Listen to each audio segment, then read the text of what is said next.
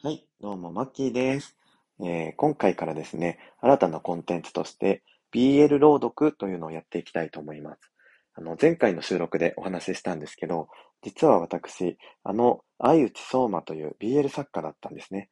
皆さん知らないと思うんですけど、あの、こちらはですね、小説家になろうっていうサイトの姉妹サイトである、ムーンライトノベルズで、6年ぐらい前に2作品と、まあ、途中であの、中断してしまっている一作品を書いていたんですね。その時の活動名が相内相馬というあのペンネームになっています。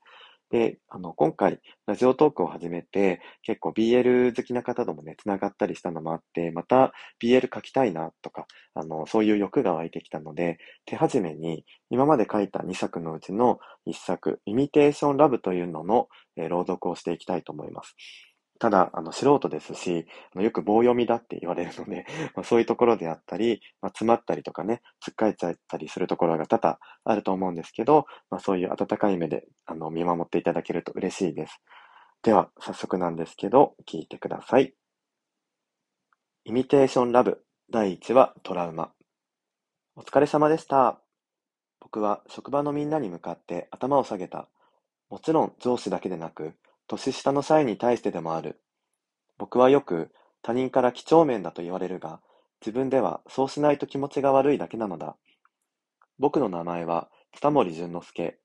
一応、名門と言われる国立大学で修了課程を、失礼しました。博士課程を修了し、今の製薬会社に研究員として入社して3年目になる。28歳だというのに、新入社員から古株だと思われてしまうぐらい老けて見えるらしい。このもじゃもじゃ頭が原因だろうか、このまん丸な分厚い眼鏡がいけないのだろうか、背だけはあるし、自分では顔のパーツも悪くないと思っているのだが、まあそんなことはさておき、僕には今好きな人がいる。仕事が嫌いなわけではないけれど、最近の僕は仕事が終わるのが待ち遠しくて仕方がない。もちろん、その愛しい人が待つ我が家に早く帰りたいからだ。僕の好きな人は誰をも引きつけてやまない美形である。さらさらとした明るい髪に吸い込まれそうな大きな瞳。細く高い微量。薄く形のいい唇。それに体毛の薄い真っ白な肌。僕よりは背は低いけれど、ほとんど完璧と言っていいイケメンなのだ。そう、その人は男である。僕は物心がついた時から好きになる相手は自然と男の子だった。自分がみんなと違うことに気づいてからは、心の内を誰かに明かすことはなくなった。でも、そんな僕が一度だけ告白をしたことがあった。それは中学1年生の時で、僕がまだ男同士の恋愛を信じていた頃のことだ。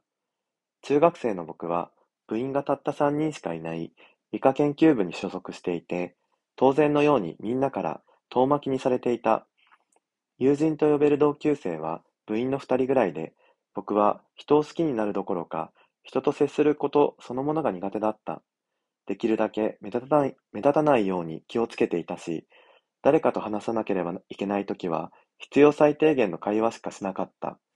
そんな透明人間みたいな僕に、彼は爽やかな笑顔でこう話しかけてきた。た、北森くん、僕と一緒にご飯を食べよう。え、いや、その、ううん。僕はしどろもどろになりながらも誘いを受けてしまい、彼と二人でお弁当を囲むことになった。彼はクラス一の美男子で、孤高の存在でもあった。みんな彼と仲良くなりたがっていたし、僕も心の中ではそうだったけれど、彼はまるで中学生に混ざり込んだ大人のように、いつも輪の外にいるのだった。そんな彼に話しかけられた僕は舞い上がってしまい、まともな会話もできなかったけれど、彼は応用な意味で僕の話に耳を傾けてくれるのだった。全く釣り合わない僕らはどうしたことか友達と言える関係になった。校内で二人で行動を共にするのはもちろん、放課後や休みの日も一緒に遊ぶことが多くなっていった。二人でいることに慣れてきた一月後の、一月後のこと、待ち合わせ場所に現れた彼に、財布か、財布を忘れたから五千円貸してほしいと言われた。僕は一も二もなく応じた。それ以降、何かと理由をつけては要求してくる彼に、たびたび一万円を貸してあげることが多くなった。自分で言うのもなんだけれど、父が会社を経営している関係で、家は裕福だったから、お金には困らなかった。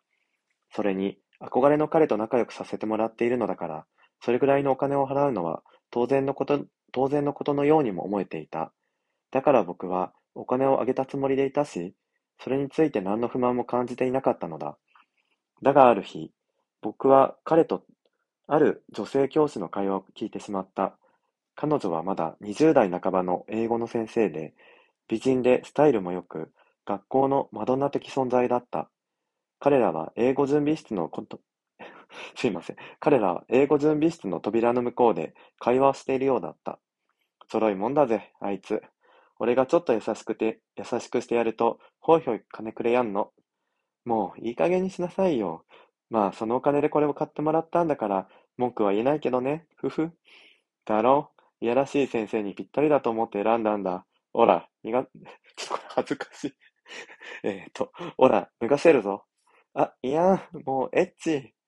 もう、いいぜ。すっげえ似合ってる。なあ、早くやらせろよ。あのホモと BL ごっこして、こっちは参ってんだよ。うふふふあのオカマちゃんとやってもいいのよ。よく見ると可愛い顔してるじゃない。マジ勘弁しろよ。気持ち悪い。そんなこと言う、お前は、あ、違う。そんなこと言うお口は、これで名前、ちょっと読めない。そんなこと言うお口は、これで黙らせてやる。あ、う、うん、うん。もうそれ以上は聞いていられなかった。ホモ、BL ごっこ、オカマちゃん、気持ち悪い。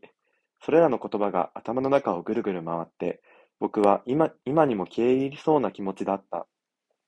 彼はゲイではなかったこと、ゲイである僕を蔑んでいたこと、僕を金づるとして利用していたこと、男同士の恋愛なんて理想に過ぎなかったこと、僕に恋人なんかできるわけがなかったこと、そんな考えに取り憑かれて、やがて僕は人間不信になっていった。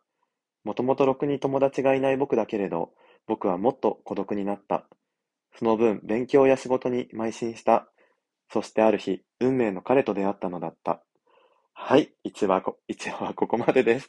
いや、めっちゃ朗読難しい。あのね、普通に読んでて、あの、なんて言うんだろう、先のもの間違って読んじゃったり、つっかえたり、噛んじゃったりもありますし、いや、めちゃめちゃ難しいですね。そして、全然下読みしないで読んじゃったんで、と1話からね、こんなシーンがあると思ってなかったんですよ。で、マジで自分の演技力の下手さにびっくりしたし、あの、自分がのんけぶって悪い言葉を使うのもすっごい恥ずかしいし、この女教師の なんか、いやーんとか、もうな、なんでこんな陳腐なこと書いてたんだろうってもうね、演じる恥ずかしさと何、これを書いてた過去の自分の恥ずかしさとで、もう今すっごい恥ずかしいですけど、もうある意味面白いので、もうこのまま収録流したいと思います。で、第2話もね、またちょっと隙間時間を見つけて収録していきたいと思いますので、お楽しみにしていてください。以上、マッキーでした。